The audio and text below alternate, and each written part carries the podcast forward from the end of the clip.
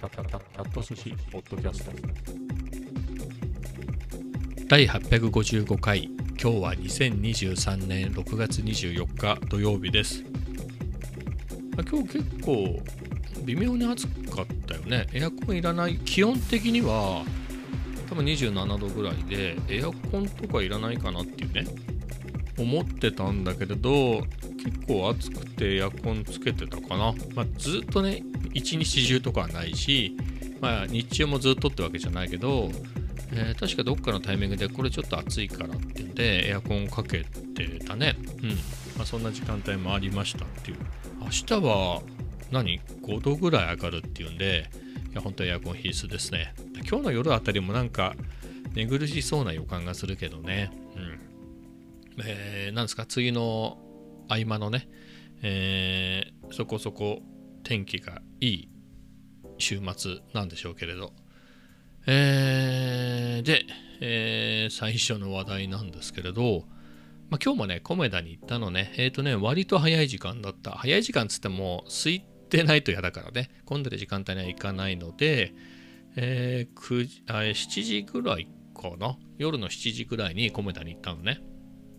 で、まあ、空いてて、まあ、その時間になると、やっぱりこういう郊外のね、コメダなんていうのは、あのー、中心ってどんな人だろうね。僕が行く時間帯で言うと、まあ、サラリーマンとか学生もそこそこの学生さんかな、まあ、勉強に来ていたり、まあ友達とかとね、おしゃべりに来たりっていうのかな。でもうちょっとね、えー、早い時間だと、本当にそのおばちゃんたち、まあ自分ぐらいの年とかもうちょっと若い人も含めて、えー、そういう人たちが、えー、友達とワイワイやったりとかね、まあ学生なんかもそうだろうけど、まあ、そういったタイミングなんで、そういう人たちがね、やっぱり夕飯家で食べるんで、えー、まあ、家で食べるっていうのもあるし、あとは夕飯食べるなら他のところで食べるのかな。えー、なので、まあ、空いてんのね。もう本当に7時、6時半ぐらいになると結構もう空いていて、もう7時台になったらもう空いてるね。まあ、タイミングによってはね、えー、たまにそうでもない時もあるけども、大体空いてるっていう、えー、ましてや週末はっていうね、えー、ところですけれど、まあそんな時間帯に行ってたのよ。で、あの、昨日ふと思ったのね、思ったの何が思ったかっていうと、コメダの営業時間、えっとね、最近で言うと、朝7時から22時もともとは7時から23時だったのね。それがコロナ禍に、あの、多分一番短い時で、9時、5時ぐらいの感じだったのかな？自粛とかでね。短くて、それが徐々に、えー、8時、朝8時スタート、7時、7時スタートと、えー、伸びてきて、で、終わりの時間も、まあその8時とかね、えー、9時とかで伸びてきて、でもずっと10時、22時終了ね、7時スタート、22時閉店みたいな。まあそんなのがずっと続いていて、えー、だって何でしたっけ？今年のどっかのタイミングからは、あのー、みんなにお任せですみたいな感じで、あのー、マスクなんかもね、え、それは5月ゴールデンウィーク明けぐらいのタイミングでしたっけ？一切のそういう制限とかなくしますみたいな。でもその前からも自粛などは求めませんみたいなことになってたじゃない？そうなっても、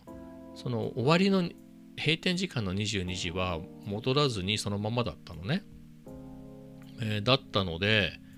なんだろう、ほら今人件費とかも上がってるじゃない？昔なんかだったらなんかねもともと23時までやってたからまあお客さんが少なくても短くしたりせずにそのままやってたのかなってね。それがまあコロナ禍で、まあ、自粛っていうのもあったでしょうけれど自粛だけじゃないか要請があったからね、えー、でかつそのいろいろ人件費が上がったりいろいろコストが上がってるから23時までには戻らないのかなひょっとしてと思ってたら。なんか昨日ふとね気づいたの。でも最近までは普通に今月も多分22時、でも今月から変わってたのかもしんないね。何せ結構ここ最近ずっと米田ばっかり行ってるんであれだったんだけど、10時閉店だとさ、9時半ぐらいにね、あの、ラストオーダーですけど、みたいな、えー、感じの聞いてきてたんで、まあ、そのままだよなと思ってたんだけど、なんとなくあれこのタイミングに来たけどこのえもうちょもうすぐ閉まっちゃうんじゃないの？みたいなね。だから僕からすると9時半でそろそろ帰ろうかなっていうタイミングに来てなんか注文していく人がいたりしてもうすぐ閉まっちゃうのにこのタイミングで来るんだみたいな思ってたんだけどあっと思って昨日ふと思ったのがひょっとしてこれ23時に戻ってんのかなと思ってね。で、まあ、ただ昨日はそんなに長いしなかったんだよね。1時間ぐらいで帰っちゃったのかな。1時間ちょっとで帰っちゃったんだけれど。で昨日帰ってから調べてね。えっ、ー、とホームページで見たらやっ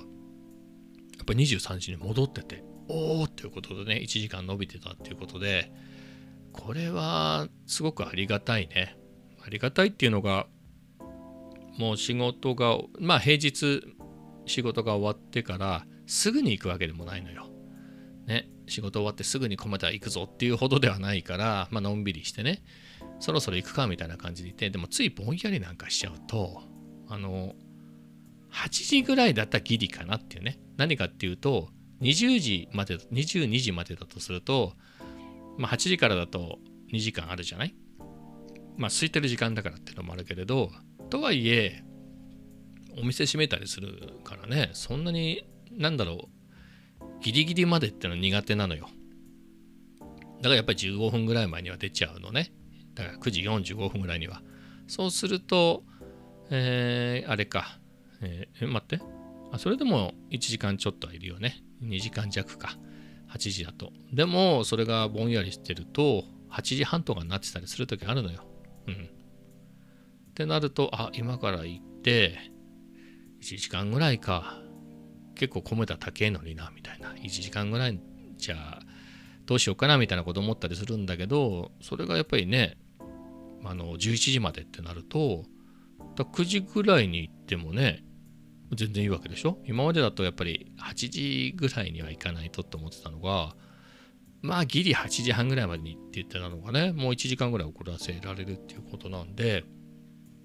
ちょっといいね。これからほらもうこれからっていうかもうあったかいじゃない？あったかいっていうか暑いからまあそういうタイミングでね時間も伸びてっていうのでうんなんかすごく行きやすくなるなっていう。あのー、あとこの辺ねまあ僕はお酒飲まないからそのそういうお店がよくわかんないんだけどそれ以外のお店でねお店に限らずだけど夜、えー、出かけて行ってっていうのがねなんか24時間のジム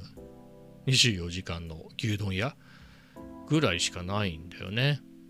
牛丼屋ってゆっくりはしないでしょ？まあ多少ね空いてる時間帯に、えー、ってのはあるかもしれないけどかといってずっとね30分とかってなくない？牛丼屋って、まあ、みたいな感じなのでゆっくりしないでしょ？まあジムはねゆっくりとか言おうと思えばいくらでも入れるかもしれないけど、まあ、別にそんなに痛いわけでもないし、えー、なのが、まあ、コメダがねできたことでできたっていうか1時間伸びたことで、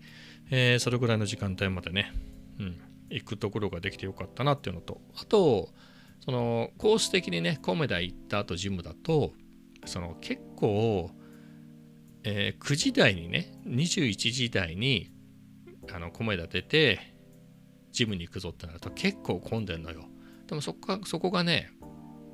もう1時間後ろ倒しになると結構ジムも空いてくるんでそういう意味でもね、えー、米田出てジムっていうのが行きやすくなって良いなっていうねはい思いましたね。で、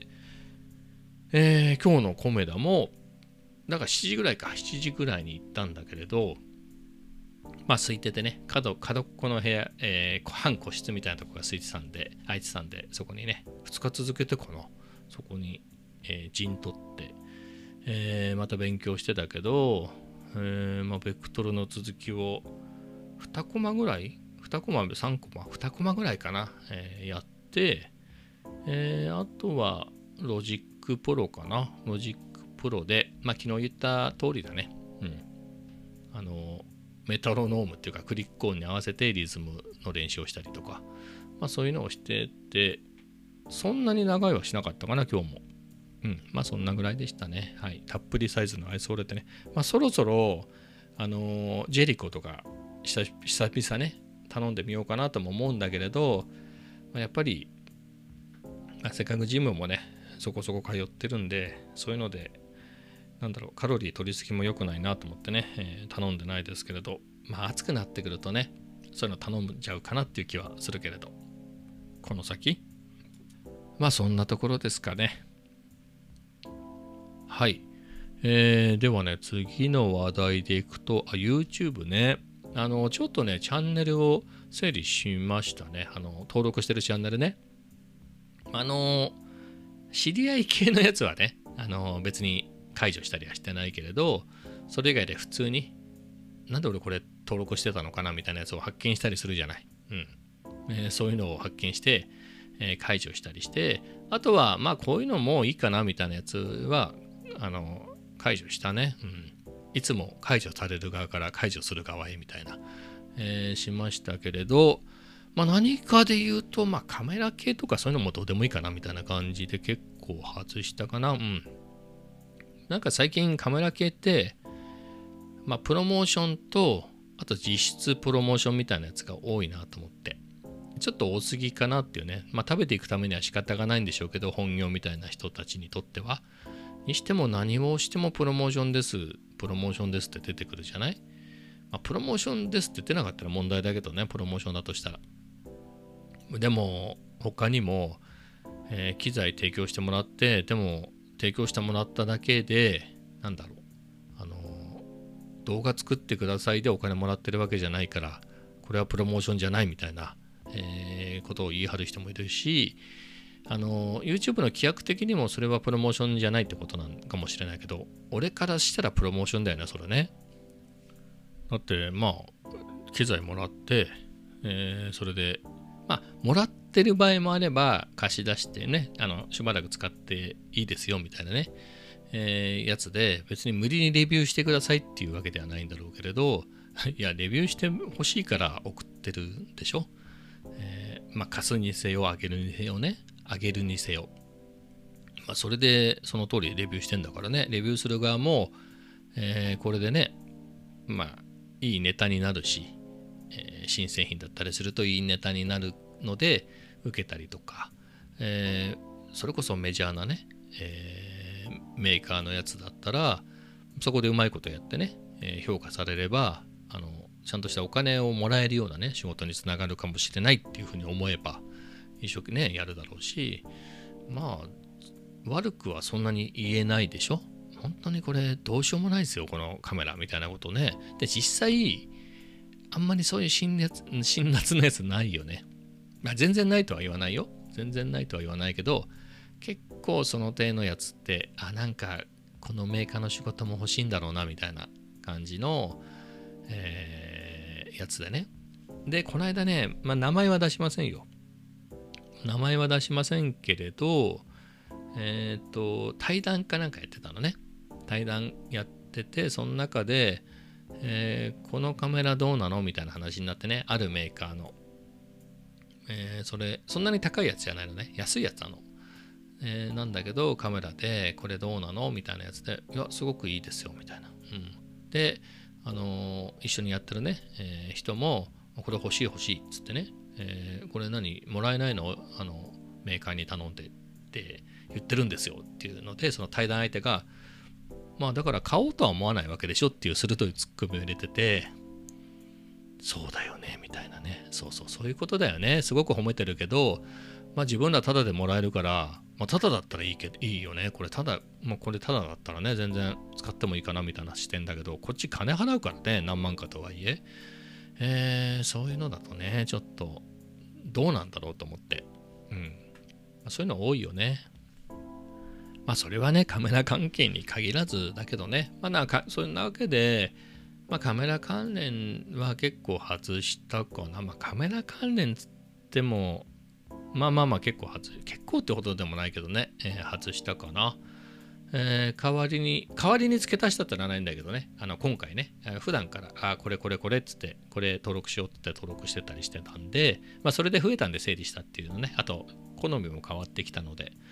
でも編集のやつとかは残してるかな。ファイナルカットの編集のねやつとかは残してたりもするしで、えー動画関連丸ごとってわけじゃないけどやっぱりそういう tips 系はね役に立つけどレビュー系はあんま役に立たないなっていうのは思うね最近。うん。まあみたいな感じですとまあ音楽系とかはね、結構増えて多いのよ。まあロジックであったり、まあ普通に、なんだろう、あの MPC とか、ああいうのでトラックメイクするような人のやつは結構、えーここ最近登録してたんだけど、まあ確かにね、それもプロモーション多いよ。もう赤いからこれ送ってもらいましたとか、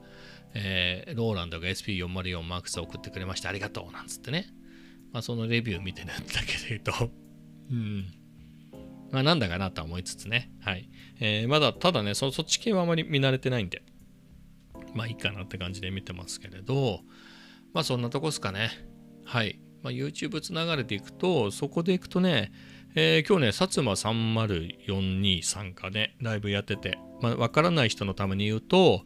薩摩さんは多分もう10年とか、そんぐらい前から、あ、なんかね、大阪のお好み屋さんなのね。大阪のお好み屋さんで、別にグルメの YouTube をやってるわけじゃなくて、まギター。めっちゃめちゃ前のギターがね。で、もともとプロを目指していて、あ一回、なんか1枚ぐらいアルバム出したのかな、えーバブルの頃にね、えーデビューしてぐらいの腕はある人で、いや、めちゃめちゃ前のよ。で、それから10年とか、そんぐらいに、多分40になった時とか、そんぐらいかな、えーまたその YouTube にね、その自分が弾いたやつを載せるっていう、まあ、それも完コピ、完コピってわかります？いろんな曲があるじゃん。それを完全にコピーして、えー弾くっていうのをね、やって、それを YouTube に載せてたら、めちゃめちゃ人気が出てっていう人でね。いや、それで、えー評判になって、もう、ある意味聖地みたいなところね、その、薩摩よ30423の薩摩ってのは、お好み焼き屋さんの名前が薩摩なのよ。だからみんな的に謎なの。すげえバカテクのギターで、首から下しか映ってないの。まあ、つうかギターしか映してないわけだから弾いてるところで。だけど、なんかわかんないけど、なんかの店なんだよっていう。まあ、お好み焼き屋さんね、自分でやってるお好み焼き屋さんで撮ってるから、えーっていうのが正解だったんだけど、すごい不思議じゃない？で、ギターめちゃめちゃうまくてっていう。あで、まあ、それがだんだんね、ただ弾いてたところから、あの、ここはこうやりますみたいな解説をしたりとかね、えーそういうのがどんどんクオリティが上がっていって、えーで、もうちょっと大阪のそこ行ってみたいななんつっていろんな人が来たりとか、えーそんなんでね、えー今じゃあすごいですね。14万人ぐらい登録者がいていやすごいですよ。でしかもあのいや何がすごいって薩摩さんはまあいろんな人が好きなのは好きなんだよね。いろんなギタリストが好き、まあ、バンヘイレンが好きとか。でもバンヘイレンだけが好きなわけじゃなくて確かチューブの春畑さんのこともすごい尊敬してるみたいで好きで。あとはラウドネスなんかも大好きで、えー高崎明さんね、えーもうさん付けで言っとこうかこの辺は。タッカンとかも好きだったりとか、えーしててまああとはなんだっけかな。だお店にいろんな人が来るようになったねその辺がね、えー噂を聞きつけておすごいやつがいるぞっつって。で、えーあれ誰だっけ？まあいろんなメンバーの人がね、えー本本物の、えーバンドの人がこう来てここここが薩摩かみたいな感じで来て、えーやってたりね。まあそんぐらいになって結構テレビにも取り上げられてたりするのね。でまあそんな中であのもうどんどんどんどん有名になっちゃってでもともと一応ね短い間だけどプロデビューもしてるぐらいの腕の人だからね。でライブのイベントなんかはもともとずっとライブはやってるわけ。アマチュアバンドでねバンヘデンのコピーバンドとかはやっていてであとは楽器屋さんね。楽器屋さんから、機材提供もらったり楽器屋さんでそういうそのなんつうの？あのギタークリニックであったりそのパフォーマンス？パフォーマンスっつうかなんつうかデモデモっていうかデモ演奏っていうか、えーそういうのをやってみたりねもうしてたりして。でそんな中からどんどんどんどんなってきてもう今やねすごいよ。あの、えーラウドネスのね新原稔さんと、えーライブやったりとかやあのバウアーの山本京二さんとかともライブやったりしてんだよね、えーだからそのラウドネスなんかねもう憧れてみたいな世代の人だけれど多分ラウドネスの人よりはちょっと若いんじゃない？僕よりはちょっと上だけど。まあ僕とラウドネスの間ぐらいの年の人ででそれがそれがっつったらあれだけど今やねあの新原稔ラウドネスのボーカルと一緒にねライブをやってみたりはたまたそのライブだからさそれも友達になってるじゃん。友達みたいなもんじゃん、まあ、だからラウドネスのコンサートに行ってね楽屋に行ってもう高崎明さんと記念撮影とかどうもどうもみたいなねいつも見てるよ的な感じになったり。ですごいよねそれもね。うん。だからやっぱこうちゃんと筋を通しておくとそういうことができるんでしょうね。だから本家が好きで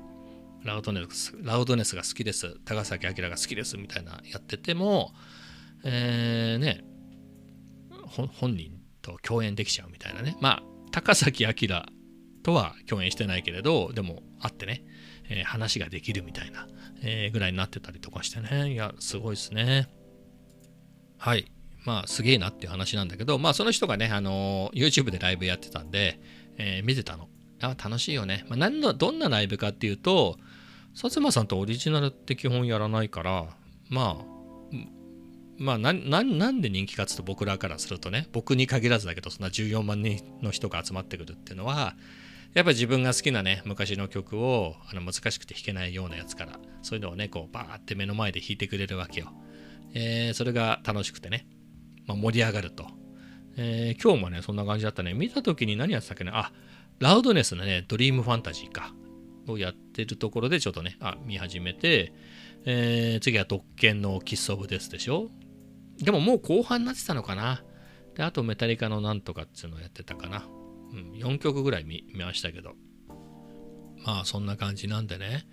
えー、できてやっぱりすげえなと思ってライブ見てても面白いなと思ってね。えー、そういうのと比べ、比べるとっていうか、だから自分がやった場合にね、ほら、ちょっと ATM ミニが今安く売ってるんだけど、まあどうせライブやらないから買いませんっていう話をね、昨日もしたんだけれど、まあますますいらないよね。なんか、俺がライブやる意味ってなくないっていうね。なんか買ったから開けますっつっても、まあ別にっていうかね。まああの、YouTube の動画としてはあってもいいと思うのよ。いや、意外に役に立つのが、売る時にどういう風に入ってたかなっていうのがわかるんだよね。そういう開封の動画を見てると。どういう風に入ってたかわかるから、それは意外と役に立ったりするのよ。うん。あの、やっぱりなんか初期不良で返品しますみたいな時に、あれこれどういう風に入ってたんだっけ箱にみたいなのが意外とわかんなかったりするからね。えー、そういう意味では役に立つから、まあ、YouTube の動画として、えー、開封とかが手短に入ってるのはいいかなと思うんだけど、ライブでひけらかすほどのことでもねえかな、みたいなね。iPhone 買いました、iPad 買いましたって、まあ自分のことを言ってんだけどね。うん、ライブでやるまでもないよね。何？例えばさ、今超話題、まあ超話題でもねえか。一部では話題のさ、ビジョンプロ日本ではなかなか手に入らないでしょ？アメリカでも来年早々っていうところでそのタイミングでさアメリカで発売されたタイミングでゲットしたとしてじゃあそれ日本では手に入らないから相当珍しいじゃんじゃあそれを開封しますっていうのを、まあ、見るのはいいけどライブでやられたところで結構テンポ悪いよね。箱こんなに入ってんだ。ほらだから編集したやつだったらさパッパッパッパッつってさ箱です、じゃーん、開けます、じゃーん、ビジョンプロ、じゃーんってもういきなりね、どんどんどんどんさ、あの、10秒ぐらいで全部中身出てきてこれですみたいになるじゃない。まあそういうのだったらいいけど、本当にガチでライブで開けてったらさ、結構かかるもんね。え、これなんだっけ？みたいなことやってたらね。何が入って、これ、これは何な何に使うやつこれなんつってやってたらね。まあそれを楽しめる人もいるんでしょうけれど、その、薩摩さんのねライブなんか見た後だとギターは手っ取り早くない？だって弾いてんだからさずっと曲弾いててその間さ薩摩さんもやっぱこの大阪の人でさこのなんつうの和芸がすごいのよ、えー、なのでその合間のね、えー、ギターって疲れるからね弾くとその合間合間のあのトークであったりあスパチありがとうございますみたいなのねそういうのとかあとイベントの告知であってもまあ面白いわけよ。だって、じゃあ、ケンパーの、あヒュージケトナーとか、ケンパーのアンプですみたいな。で、開けてきますみたいなのやってんの見たことないもんね。ケンパーの来ましたあ来まこれケンパーのですっつって。で、これいきなり、この音すごいでしょ、ガラララってさ、またバカテクで弾いていくわけよ。これがエディ・バンヘレンで、これがマイケル・シェンカーでのプリセットでみたいな感じでやっていくと、まあ、薩摩さんだからそう同じになるってのもあるけど、おおみたいな、マイケルの音やーみたいな感じになるわけ、こっちは。ね、そこをケンパー、あ、でっかい箱ですとか、開けてきますみたいなことはやってないもんね。なんかね、昨日のライブでも、なんかね、ギブソン？今ね、クレーマーっ、クレーマーって言っても、あれね、あの、ギター界ではクレーマーといえば、ギターのブランドね、クレーマー。で、クレーマーがギブソン参加になったとかで、まあ、ギブソンから、えっ、と、薩摩さんなんか使ってみたいのがあったら送りますみたいな、えのをもらって、まあ、プロモーションって言われたらプロモーションだけどね、まあ、プロモーションですよ。えーで、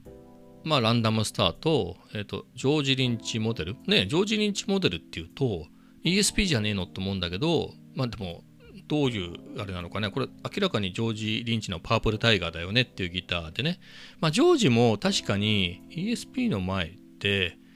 クレーマーだよね。クレーマーっていうか、まあ、ボディがフェンダーだったりもするのかもしれないけど、バナナヘッドだったよね。確かに。えークレーマーのね、バナナヘッド時代のクレーマー。かっこよかったね、あのバナナヘッドね。俺好きだったんだけど。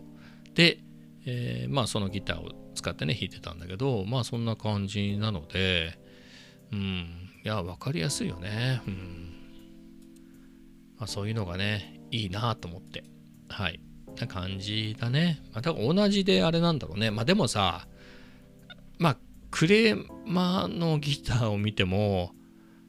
まあ確かに、ああ、これ、ジョージモデルとかあんだと思うとね、まあジョージが好きだったら、ジョージ・リンチね、独権の。だったら買ったりもするけど、まあ僕はあんまりそのギターバカバカ買う方ではないから、あの、買わないけどね。でもいいなと思うけどね。はい。まあ、あとはヒュージケトナーとかすごい憧れたね。薩摩さんが。今ってケンパーになってんの？アンプね。確かケンパーに変わってるような気もするけれど、あの、見始めた頃は結構ヒュージケトナーを使ってて、あの、青く光るね。あれがすげえかっこいいなと思って。まあ結構高いしね。まあ僕はあんなにうまく弾けないからもったいねえなと思って。な感じですかね。だからライブも、まあ何回かはやってるでしょ。まあこの先も別に喋らないで、えーひたすら作業を移すみたいなライブはたまにやろうかなとは思うけれど、うん、まあ別にそんぐらいでいいかなって感じでね、今、ポッドキャストで喋ってるみたいなのは、まあたまにやり方をチェックする的な感じで、こそ配信っていう感じではやろうとは思うけれど、大々的に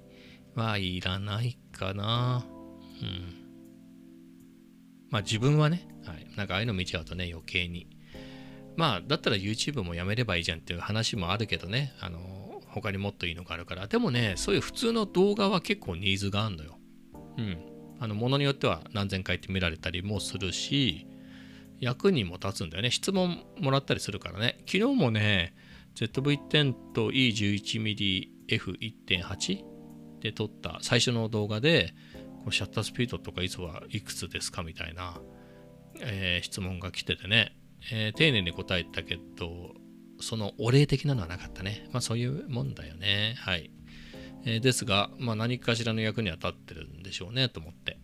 うん。なので、だからライブだとね、あの、たまたま見つける人ってあんまりいないでしょ。登録してる人はね、見つけるとして。僕のチャンネル登録者数が400人超えたところだから、これぐらいだと、まあ気づいてもそんなには見に来ないよねって考えると、でも普通の動画だったらね、それは何千回も見られたりするんで、うまくいくと。って考えると、普通の動画はいいかなと思うけど、ライブはね、まあ、いいかなって感じですね。僕に関してはね。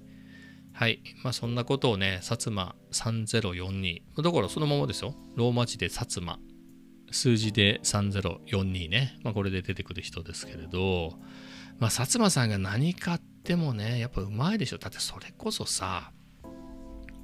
まあ僕なんかもそうかもしれない。みんなそうな人が多いんじゃない？何かの真似じゃない？でも、薩摩さんはさ、まあラウドネスとかいろんなのコピーしてるけれど、ラウドネスの人と共演しちゃうぐらいだからね、そのレベルだからね、うん。やっぱどんな機材をを手に入れようと。で、薩摩さんって別に機材をめちゃくちゃ買ってるわけじゃないんだよね。何かっていうと、確かなんかね、知り合いで、まあ、あのお店の常連の人ですっごいコレクションしてる人がいてその人がこれ使って弾いてとかあと知り合いの人でそういういいの持ってる人が